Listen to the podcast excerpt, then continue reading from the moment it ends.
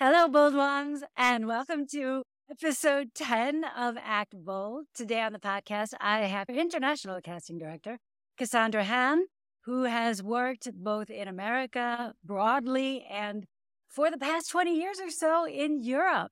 So, Cassandra, welcome to the podcast. I'm thrilled to have you on. You're a fellow compatriot, another American yes. in Europe.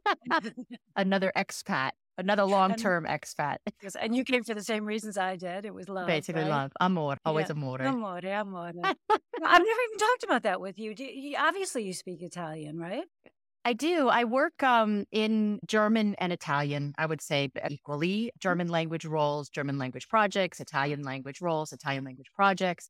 Of course, often that is also English language projects, which sometimes is Italian actors who speak English or German actors who speak English. So it's a it's a big salad for me of language. And our Yeah. family is super multicultural. I guess I'd right? say. Yeah. Yeah. Because your yeah, husband, he's. Tyrolean, right? He's actually not Tyrolean. His mother's South Ah. Tyrolean, but he grew up in Milano. But he speaks German, Italian, English, and Dutch, all like kind of mother tongue. Oh, wow. He's- That's amazing. yeah, and he works with me in the casting, so he's very Yeah, helpful linguistically. Lorenzo. Yeah. Italian was the first foreign language that I ever learned. And it was the reason that I actually moved to Italy. I fell That's in so love with the language. It's and that beautiful. was I love it. Yeah. Yeah, and the yeah. food. And the, yeah, of course. That goes without saying. So tell me, because you've worked on the two different continents, you've worked broadly across three countries for sure. You work within Germany, Italy, also Tyrol, which is its own little region, and the UK. So, Mhm. What do you think are the main similarities? Let's start with that across the board when it comes to casting. I feel like the only main similarity is the end product, the goal, which is good casting. I Mm. think everybody's trying to do that and doing it, reaching their goal in quite different ways, actually, in my experience. And what do you mean by good casting? Ah. Good casting. A- Actors who match the role well and who hit it out of the park acting wise. So I think those two things are, yeah, those two things are very important. Of course, great acting is super important. But I also think that, you know, you can have a great actor in the wrong role and it's all pretty obvious to everybody that doesn't work very well. so it's about chemistry. I always think it's it's almost like a partner, the role and the actor. And it's like just some people just have chemistry and some people don't have chemistry. And it's hard to describe why. But I think a lot of actors I hear from them that they're always, if they didn't get a part, it's always, oh, what did I do wrong? What could I do better next time? Can you give me feedback? And certainly by the time you get to the callback stage, you've jumped over the bar acting wise that you're in there. So it's usually a question of chemistry in the end. Mhm. Getting it's chemistry also with the role itself or chemistry, chemistry with the act- role itself. Yeah. Both, of course, but I think the first thing is chemistry with the role itself. Yeah. And then the second thing is, of course, chemistry if there's another actor who's been cast already, or maybe it's an ensemble. And so you're trying to balance all the roles. So that can be very important. But I always tell actors it's your job when you're auditioning for something is to get consensus. It's not to impress people. It's not to prove Mhm. yourself. It's not to, I don't know, whatever other. There are a lot of goals I think that actors sometimes have, which are slightly off because the goal is to get consensus for a really, a, actually, sometimes a quite large number of people that you're the right actor for that role. So when you say consensus, you mean consensus with the director, with the producer, whoever. There's a, a good number of people who have to sign off on cast, especially the main Yeah. actors. It's a, sometimes it's a corporate ladder. So it's first the casting director and the director and then the producer and then possibly some other producers that are responsible for the production. It can be also a number of different people. It can be the distributor if there's a television deal there. It could be the network. It could be the streamer. It could be certain different people within the streamer as well. There's a whole corporate structure there. It, it can be a lot of people who have to approve it. Yeah. Now, the streamers, they're known for having more eclectic, eccentric shows, right? They're more, they're able to niche down with the shows. Do you find that they're more creative and open in their casting as well? Or is it that, is it as much corporate as? I wouldn't say it's a question of creativity because I think also everybody that's working to do a show wants it to be as good as possible, wants to put out a, a great show. And part of being a great show is about creativity. So I wouldn't frame it in that thing. I would say that streamers generally don't have a need for distribution. So they can therefore get rid of the world salesperson, a national distributor, a broadcaster. They're going to come on to a project. And of course, the producers need them to come on to close the financing. They're going to come on because there's something interesting to their viewers. Mm-hmm. So it's like the world salespeople are selling to distributors. The distributors are going to buy something if there's something interesting there. So if you already say it's a German project and there's a big German star in it, but you already have a little bit, not a little bit, you already have a big leg up to people who have no stars.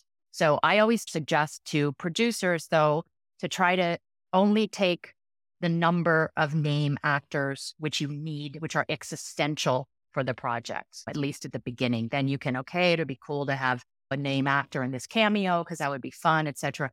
But a lot of times I think people approach with bigger names are better. And that's definitely not true. And I think Netflix has clearly shown that because when you work on a Netflix project, often you get the directive we don't want any stars, we don't want any names, we just want the best actors you can find very free. That. That's amazing. Yeah, that's I Do love you, that too. Is it because that they just want literally the best actors, or is it also budget, or is it a little bit of both? Or like I said, they don't need distribution.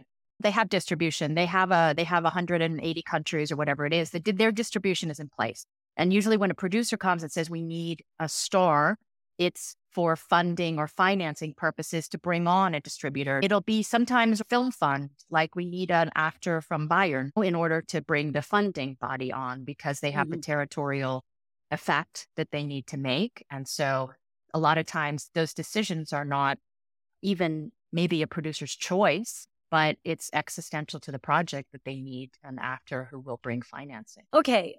As far as like actors also having a name, how much does social media play into that, if at all? It plays a bigger role than I would like it to play, to be perfectly honest it's a thing lately in the past years that I've couple of years, not before that, that you start getting suggestions for role for, and then I've never heard of they're not an actor. When I look them up and they have 80 million followers or something, I'm exaggerating, but and so you see that I understand why they do that again, because they need to, it's like you, you're creating a product, uh, which is a creatively created project or artistically created project but you also need to sell it. Of course, for the marketing department of the production company, if they're going to try to get some buzz onto the project, it helps them to have actors who have a big following. Now, it depends on the project. If it's a, a serious drama set in, in the 1900s in Poland, making this up, a social media person is probably not going to be the best choice. If it's for teenagers hanging out and shooting the whatever, where it's very talk. I don't know what they're shooting. There's there is a word for that, but I think I can't say it. You can say I mean? it. I don't care. We'll say shoot the shit. Anyway, shoot the shit. Yeah, exactly. then, okay, like a, an Instagram or a TikTok star, why not? Let's audition them and let's see. Let's talk to them. Is there like a minimum number of followers that people are looking at? Just no, out of curiosity. I think it's, I think it doesn't make a lot of sense unless it's in the millions of followers. Wow. I mean, Okay. I think, yeah. or at least hundreds, right. upper hundreds. I don't know. I'm not part of that discussion. It's usually it gets lobbed to me as a, hey, we had an idea, and then I yeah. research and etc. But because I'm not looking, although I have to say, there's a art house director I know who recently, maybe maybe a year ago, came to me and said, I've been looking at this Instagram thing.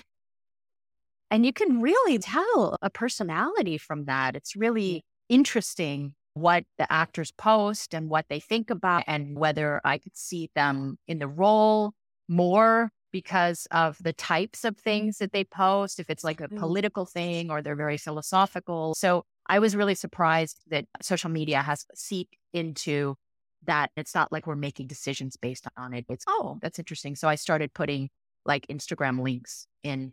But that for him, that was like a creative thing. It had nothing to do with the number of followers. You see, like their essence and stuff. Yeah. I think it is true to a certain extent. I think it's becoming more true. People yeah. seem to be putting themselves more authentically out there online, willing to not filter themselves.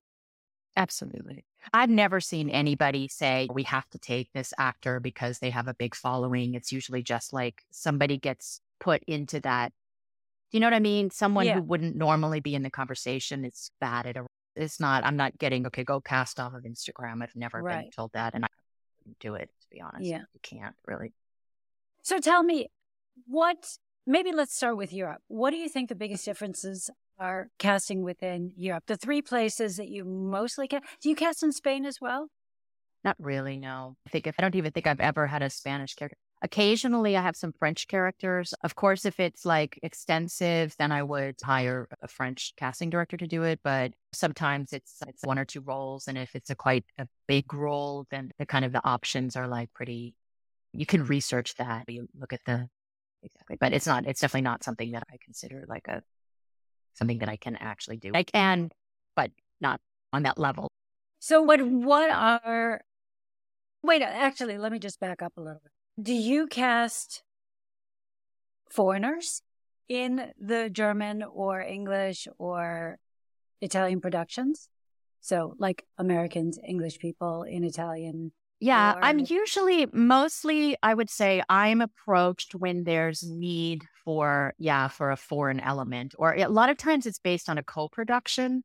It's a German Italian co production. Okay, for example, Barbarians. That's a German production, but there's a whole group of Romans and they have to audition in Italian and they have to speak in Latin, actually, in that case.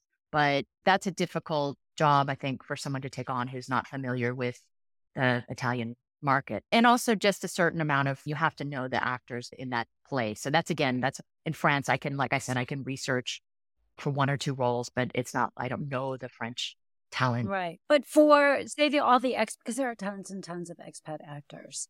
And I know Spain is, has a lot of tax incentives right now. So it seems like a lot of people are moving in that direction. How much do you do with casting like the English speaking roles within Europe? I cast a lot of English speaking roles. I just did the UK roles on a series. And about halfway through, it's a real problem with Brexit now. We used to get all of our kind of American actors from the UK. Um, and now, because of Brexit, it takes a long time to get the work permits and it's not an easy process. It creates extra stress. And when possible, they would prefer to get Americans, native speakers of American English, yeah, or who can play Americans authentically, who lives in the EU. We toned down the UK, so that ended up being, I would say, about half of the characters I did came from the EU and the other half from the UK. But as it got closer to the shoot, it, it became impossible to bring them in from the UK. So I did wow. that a lot. It's getting more okay. and more also because of SAG. You can't bring actors from the US. And I think I've met maybe one producer I've ever talked to, or two, maybe three, who are willing to do the global rule one agreement to bring SAG actors over from the state. Yeah, it depends on budget, right? And that's a huge cost consideration as well. But even if you have a big budget, it's still a huge cost consider. It, it, for me, it depends on eh, the only reason to bring an American actor is if they're bringing some money to the project in terms of bankability. Which is a shame for American actors living no, outside. Not. There are tons of them here. Yeah, yeah, sure. And you guys, and you all live out of, and you live out of, out of jurisdiction, so it's fine. So even I want to be clear about that. Even if you're in SAG, but if you live outside of SAG jurisdiction, it's fine. Yeah, I just did a huge SAG film in January that was shot in Serbia, but I was, I think, the only one who wasn't any longer because I used to belong to SAG, but I've just been here too long and it didn't make sense for me.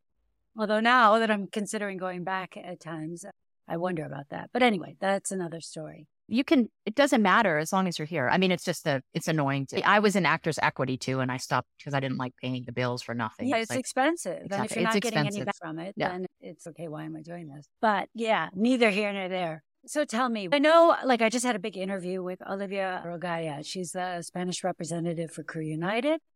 And so it was very interesting to talk to her. She's not a casting director, she's also an actor.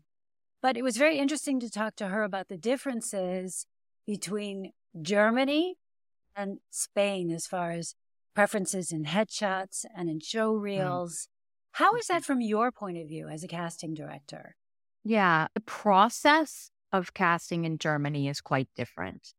The in terms of taste or what is usual for headshots and things, I think that's more me personally, I think it's more casting director specific rather than country specific. Of course, there are probably some trends or whatever. And also, it depends on how long you've been doing it because there are some kind of old, there's some old school ideas and then there's some kind of newer school ideas. And then there's sort of people in between. And it also depends on the project. It totally depends on the project. It depends on what you're, if you have, if you're doing something for a studio, they have really specific technical things that they, that you have to fulfill that are quite difficult, not difficult. They're just very specific and very, like what? I'll say, I'll just, this is an example of a technical thing. So I worked on a project once where there were two different scenes and they had actually wanted it all in one take, kind of one scene together. It doesn't have to be one take, it could be two different places because they were two different places. They wanted it also. And so I had done it in two because I didn't, she had, I don't know, it was miscommunication between me and the other and the uh, casting executive. And and so she's, oh God, sorry, I, I didn't make it clear, but this is how they want it. Okay. So I had uploaded, I don't know, 35, 40 tapes onto the their platform. And then so I had to redo it again. So I had to splice together the two scenes and then upload it again. And this is also, it's like I'm in Rome that time. So it was like now two o'clock in the morning. I edited it all together and then I uploaded it. And then she was like, there's just, there's one black frame in between the two takes. Could you take those out? Oh, and I was like, yes, I can. Of course I can.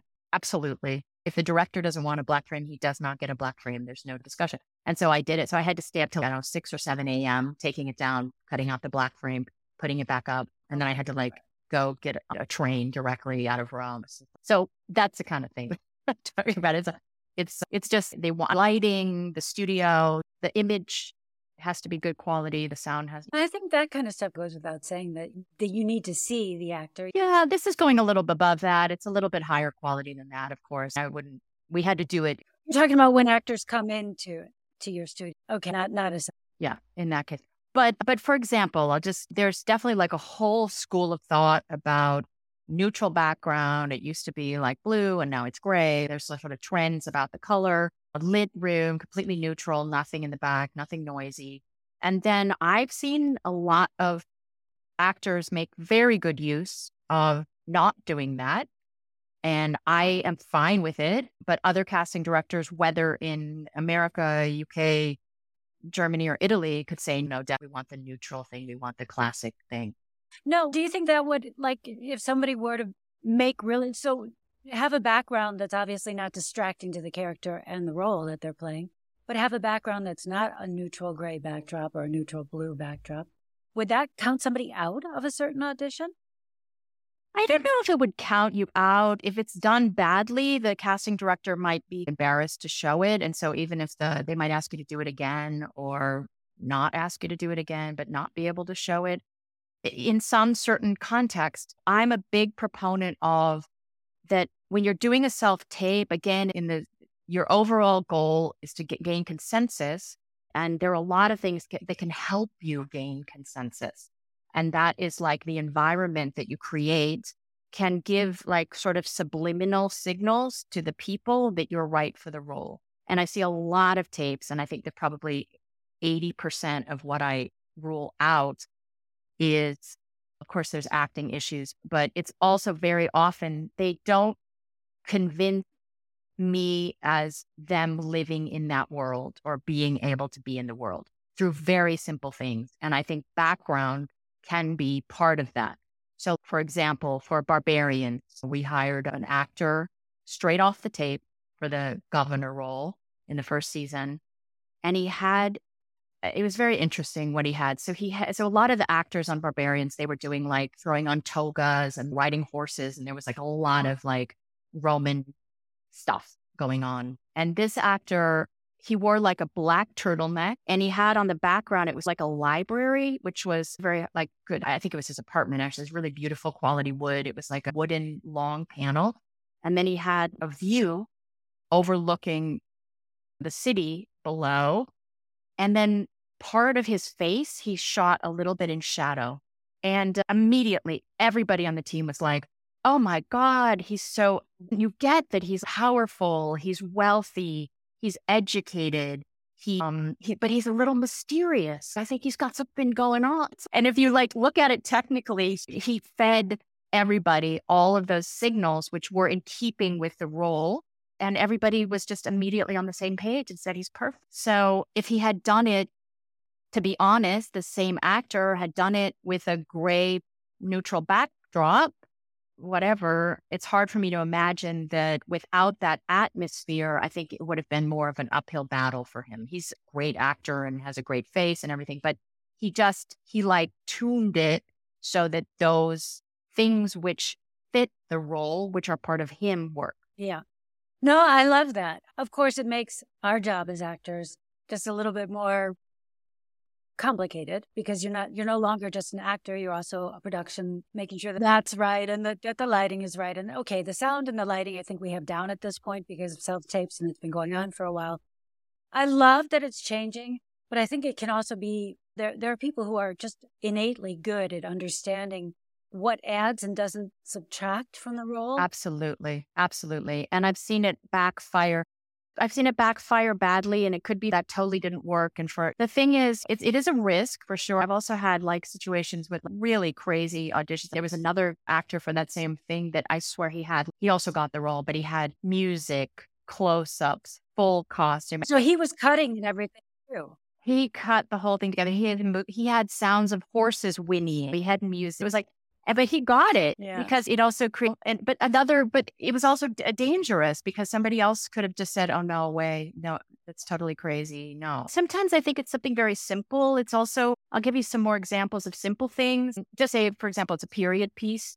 Mm, I think for women, if you're, even if you can't see it, if you wear like a corset underneath, mm-hmm. it doesn't mm. have to be like a whale, I don't mean a whalebone one, but just one you can get it to niece and you, whatever that just it just holds you it makes you sit in a different way it makes you stand in a different way makes you hold your body in a different way. That kind of thing. If you're if it's um, some street young punky like a cement wall that's that looks urban as opposed yeah. to your pink flowered bedroom it's it's helpful.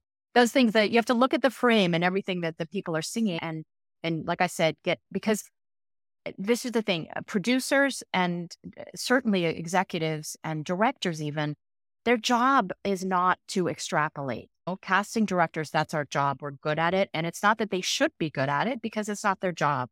So need to understand that you have to require as little extrapolation as possible for the viewers.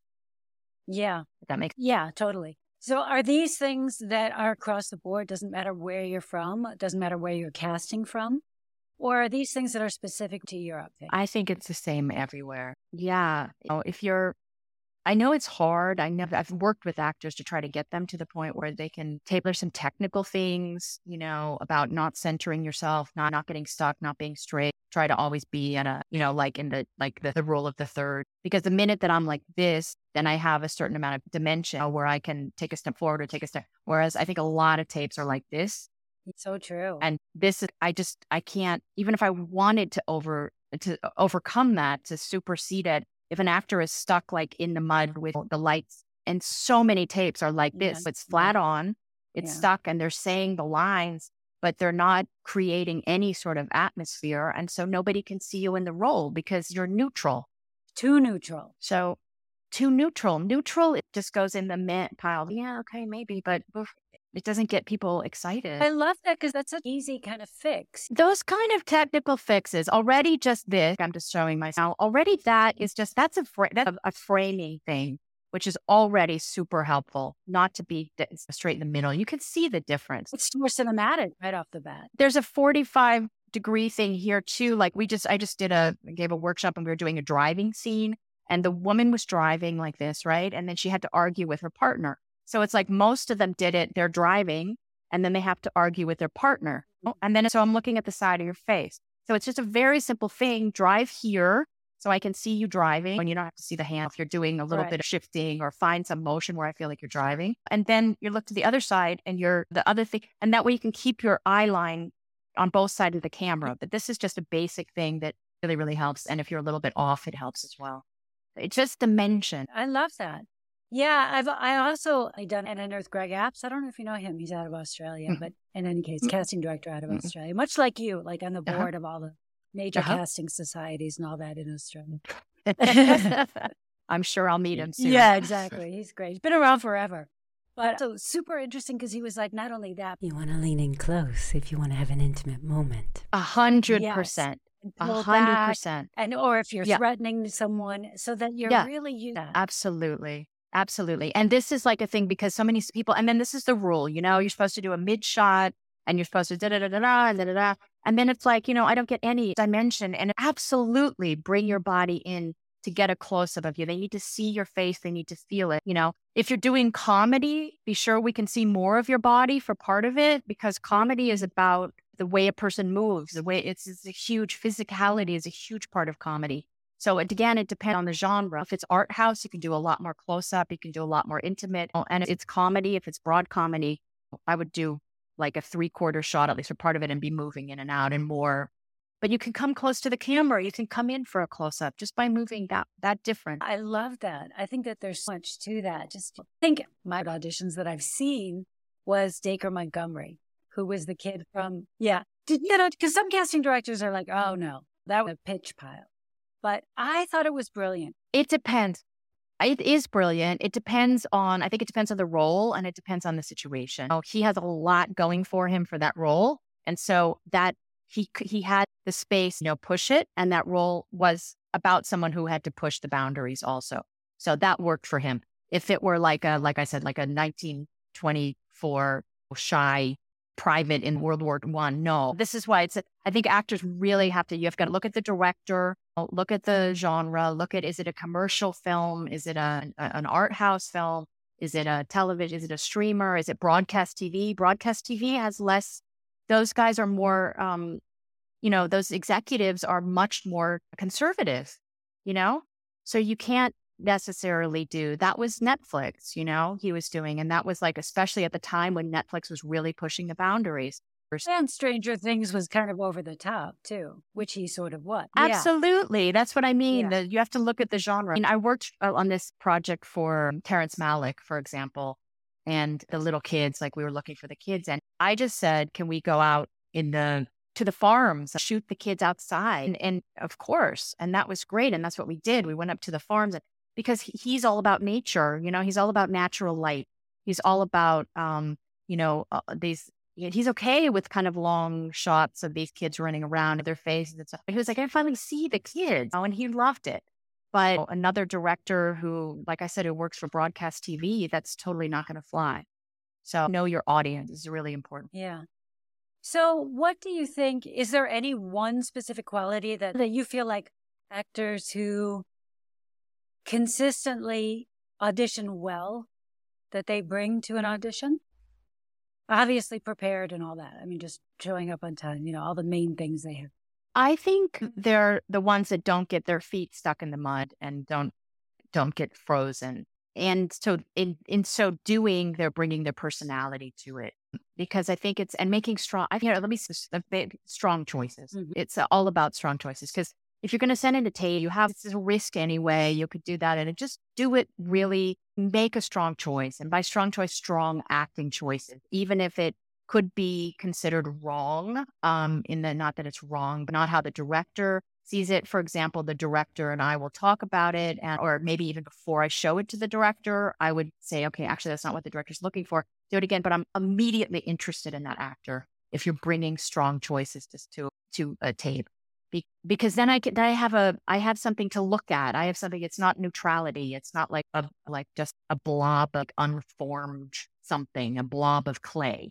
Make a sculpture, and then I might say, oh, you know, like take off the ears and put that a hat on and that thing you did, whatever it is. It's a stupid metaphor, but do you know what I mean? Show me something that is strong and and bold, and then we can start talking because like I said, 80% of tape get knocked out just because they're just too neutral. It makes sense. I, I, get it from an actor's point of view, obviously, that, you know, they've, they've, I know a lot of actors feel like they just want to, I want to show you that I can act, but I don't want to be too strong in any one way in case that's not right. Yes, absolutely. And I understand that fear, but this is what I'm saying. I'm saying the actors that book are the ones that overcome that fear. And I'm sure that they dealt with it at some point because I think all actors do but the ones that book are the ones that overcome that fear. And like I said, said, give us a window into you in that role, in that world, and ideally bring another piece to it that we didn't expect or didn't see. That's the, that's really great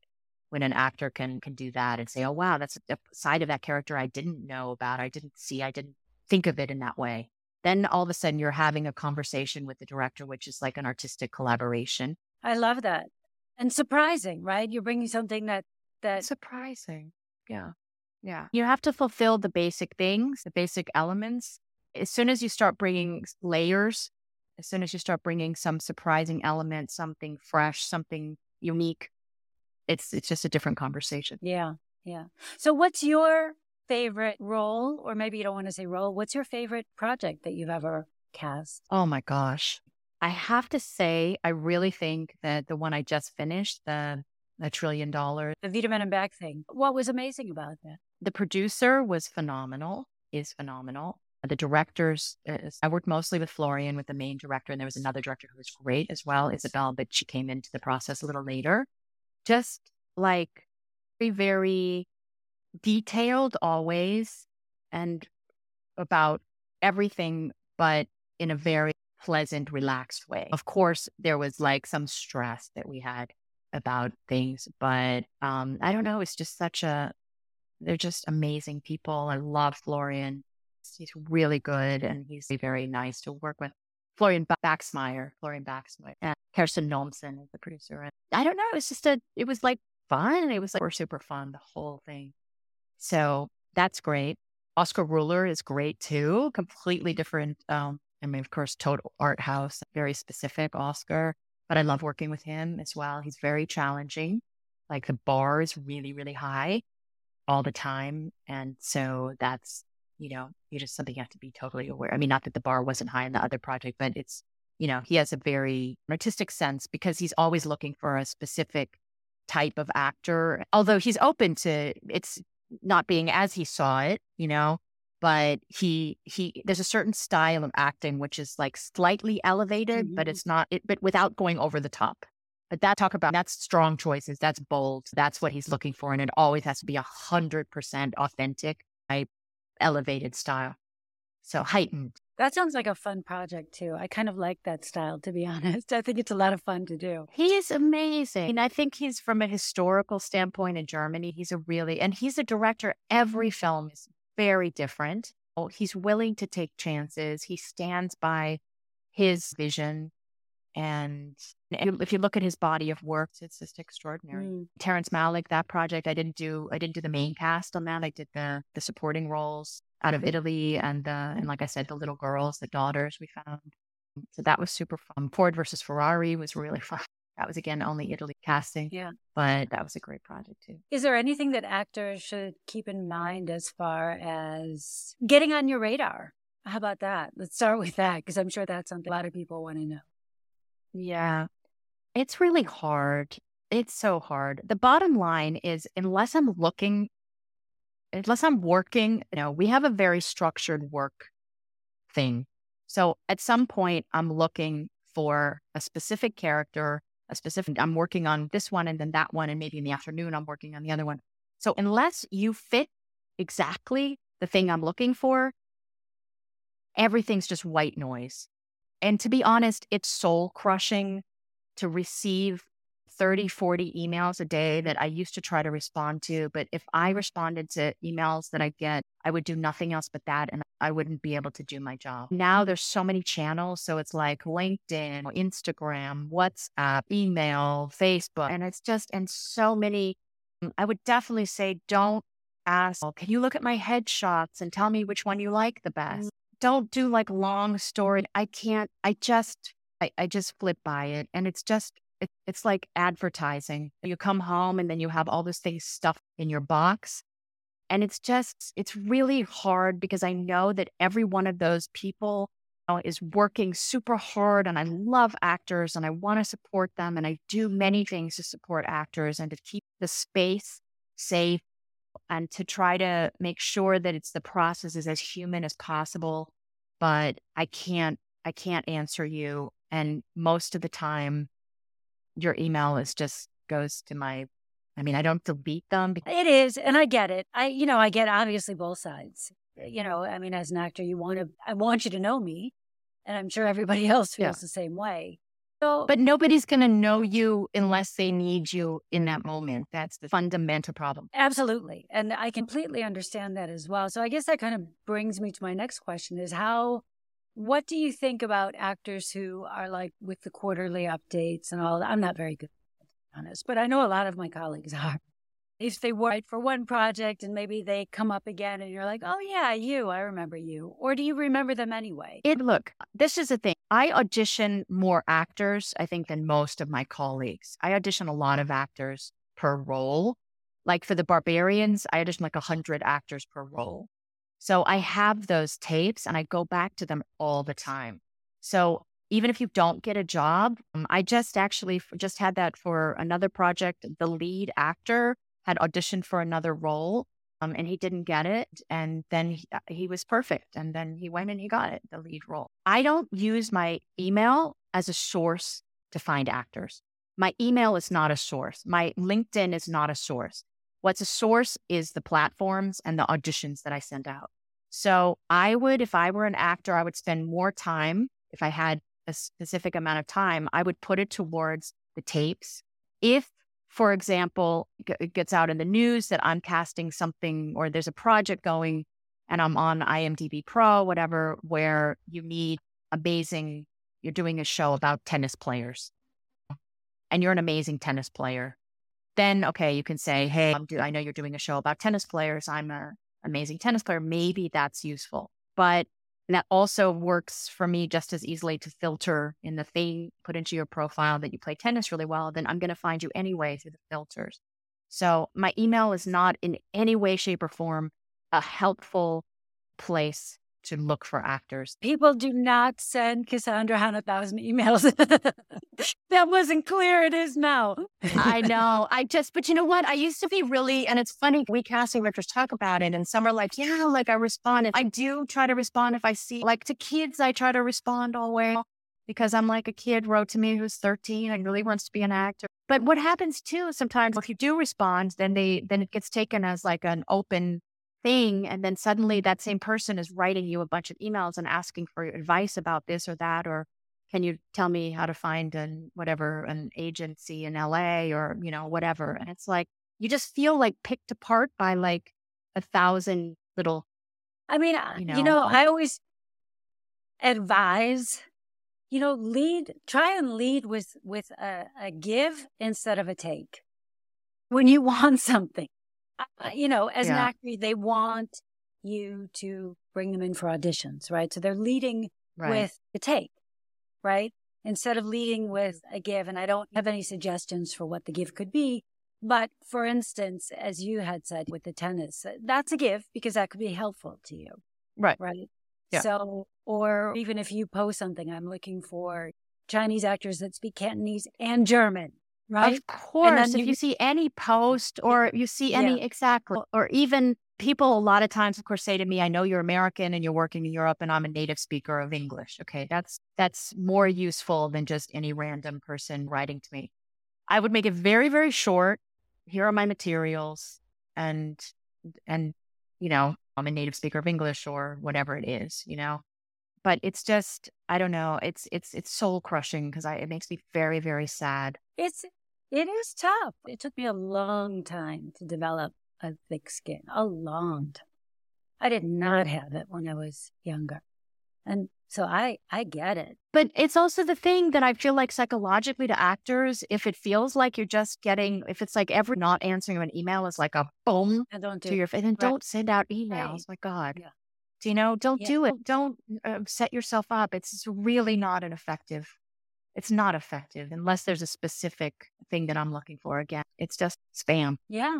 I think actors have to learn to take a lot, not personally. Hundred percent. Right? It's not personal. And to really understand, you know what, I can't if I'm not casting something that you fit, then as you said, it's white noise. It's just white noise. Yeah. It used to be back in the old days, like when I was a casting director in New York, we used to do generals because it was a really limited number of actors, to be honest, in a certain way. And we would have a coffee or whatever. It was a different world, but there's nobody has time for that anymore. So how you seen the world because it's been changing so much, right?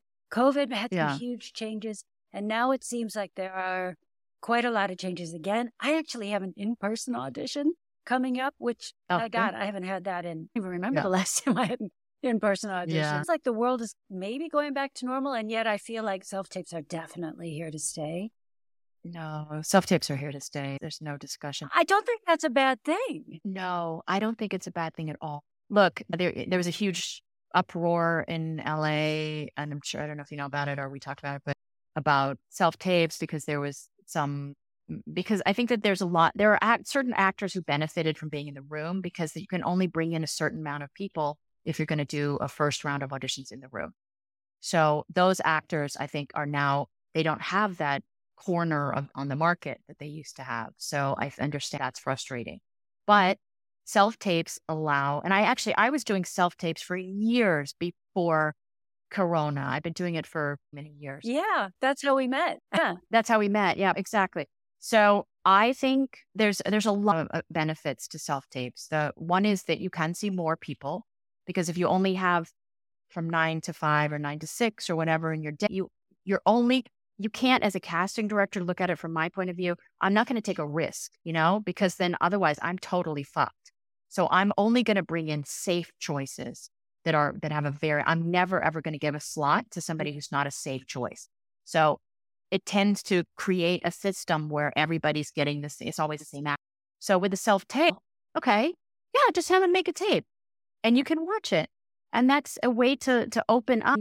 I was talking, who was it? Marc Hirschfeld the other day. I was just saying he did a, a big project and they they auditioned many, many, many people, and they brought in actors for the good roles that are like live in Reno, Nevada, who live in, you know, Wyoming, who live in. This was never possible before. You always had to live in LA and drive around from audition to audition. It's more equitable. It's a hundred percent more equitable. I also think that actors, I mean, I'm trained as well as an actor, you have a lot more control of your performance because you can do it, you know, 25 times if you need to or whatever. You can you can do it, you can watch it, you can go back, you can do it again. You can't do that in the room. So those are the good side. Mm, and people complain about there are a lot of actors in LA that are like worried that say I think they don't get feedback. And that's difficult because in the room you always got feedback. But I'll also tell you that the feedback you got in the room is, you know, it was the same thing. If someone started the scene and they were horrible in the first Eh, 10 or 15 seconds and then you just sit there and politely watch but it doesn't it doesn't change it you're still out so it's the same thing. I can understand for the actor okay but then if i say to the actor in the room okay great thanks so much thanks for coming in. You know what i guess it is? I mean it's it's the human acknowledgement. I don't even want to say connection because i don't know if there's a big connection being made there but it's just like being acknowledged. Okay i saw you. Great. Thank you. But at the same mm. time, I remembered it being very awkward sometimes. There was no acknowledgement. You know, if somebody's really, if it's a, if it's, you know, and maybe they're a good actor, a really good actor, but are just kind of off that day and maybe it didn't work or maybe they forget, okay, but forgetting lines isn't, you know, they forget their lines and let that shut them down, for example. And then it would just be like, oh, okay, great, thanks. See ya. You know, I used to always try to say something nice and I remember once I said to some kid, "Oh, that's a cute T-shirt. Like, what? What is that?" But because I had nothing to say, because I don't like to lie. It's like so. I think, to be honest, it's you know that's its own thing too. Is performing in the room and and being able to wait in the waiting room for a long, long time and then go in and then be on your feet and make it happen and and deal with the people in the room. That's all. That's a skill set also. So, and of course, we go to the room when we start working when we when it's down to a callback list. Then we are in the room you know, you are, you're working with the, uh, with the director, you're working with other actors.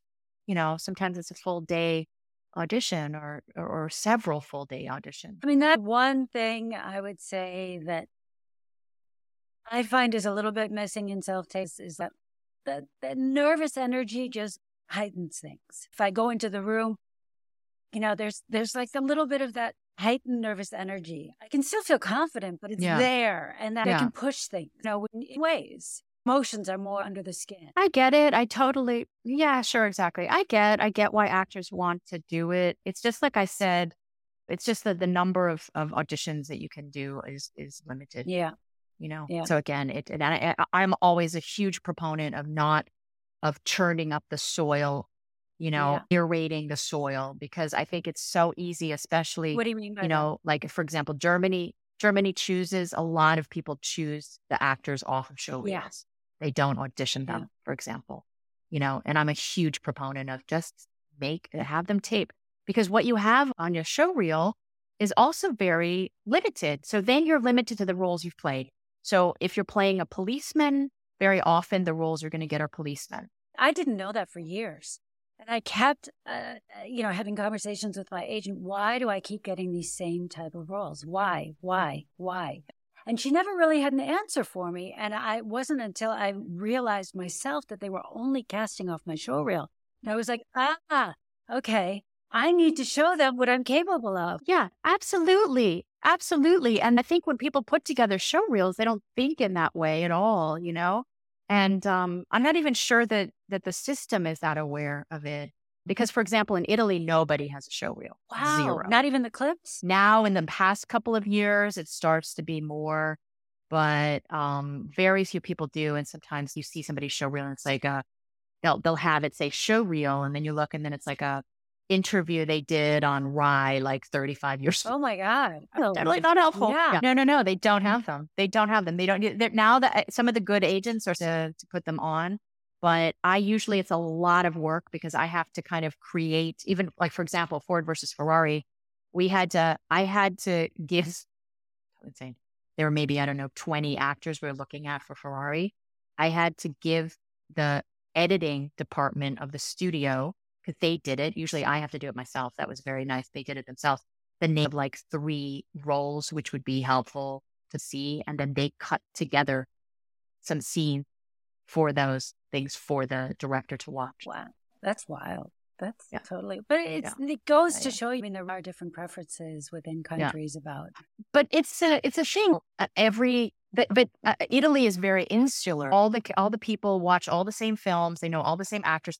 But what it doesn't, but the, the system there, and the same thing in Germany a bit, is the system as it is, it favors always casting the same actor. Well, that's the biggest complaint here. And I am a huge, but that's it. But you got, if you're going to do that, there are systemic things that you have to change.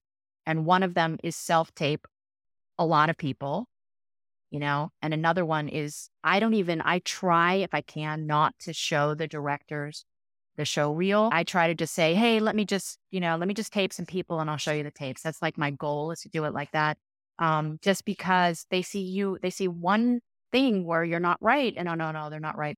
So I also curate it because I can, I don't show the whole show reel. I, show, I have the clips and I can make visible certain clips. So I curate, I look at all the clips and I say, okay, which one is the closest to this role? And then I show the director only that clip. I love the clip system. I think it's great. It's much better. Yeah. It's better than the, because if you have the whole reel, it's it's hard for them to you know it's hard for them to they don't have that much time. A show reel a two minute it's like doing a trailer of your your work in a sense but you also wanted to have like an overarching yeah. it should sort of tell a story. Yeah exactly. There are some i think there are some casting directors who hate those like little teaser things but i love them. The sizzle They're reel. like 30 60 seconds this is a sizzle reel where you get there's an actor i i love his reel so much. Oh can you say it? I can sometimes just watch it or I show. Yeah, his name is Godehard Giese, and he has at the beginning of his reel, like it's about maybe a minute or something like that, and you can see him in very different roles, really different, like six or seven, and he's got music underneath, and it's just. But I think maybe some casting directors have, you know, I've heard them also say like, oh, I hate those ones with the music and da da da. But but um, I really think that's super helpful because I can immediately see your range, but it doesn't take me, you know, seven, eight, nine minutes to do it. And you could also do a sizzle reel like as a clip. And if you want to see it, right, then then you can include it or not. Yeah, absolutely. Well, absolutely. we just passed an hour, so I could keep talking to you forever. But I me too. But I, I think we probably have done it. So is there anything that we didn't talk about that you feel like you, you want to say you know what? I'm trying to say this on any time I'm anywhere around any actors. I try to say, never take your clothes off in an audition, whether live or not live. It's really an issue. And I just read an article about it. Actually, I don't want to say who it is, but it's a well known male actor who was asked to take his clothes off in a hotel room and, and feels like his agent dropped him after he didn't do it. So that really terrified me. Yeah, that is terrifying from an actor's point of view. Yeah. But I think that, I'm trying to understand the, the thing. I know what happens is people know, okay, well, in a movie, very often you do have to take off your clothes. Not very often, but you know, there are sex scenes and there are nude scenes in a movie. And so, therefore, because an audition is like for a role in a movie, that therefore there must or can be nudity in the audition. But this is not true. It's a contractual process with a nudity rider, and that's all negotiated. So it's not that you have to show you're, you don't have to be in the in the audition. Um, I just I just sent out these like SAG rules about it, and I was really shocked how many people said, "Oh, I didn't know that," and I was like, "Oh my god!" So we the we the ICDA we have a, a whole. It's the ICDA. I'll link to it in the show notes. Link to it, please. Yeah there is uh, we have in many languages our rules you know our guidelines and then you could know the sag has the guidelines the uh, csa has guidelines all of the casting directors associations also i think the bbc does i know the bbc does because i just saw it and helped them put together the english stuff everybody says the same thing and just it's really really really important to feel safe about not doing that. Yeah. Now, the only situation that could be is like a viewing, it's called like a body viewing if, for example, but that's a completely separate thing. It's not acting at the same time and it's in a bathing suit and you could bring a friend with you, you know, all of this stuff. But it's, it's really, there's a lot of, especially after the pandemic, there are so many cases of explicit tapes being made, sent out, you know, people uh, bullying actresses. Kind of surprising because Me Too has made so many changes in the industry as well.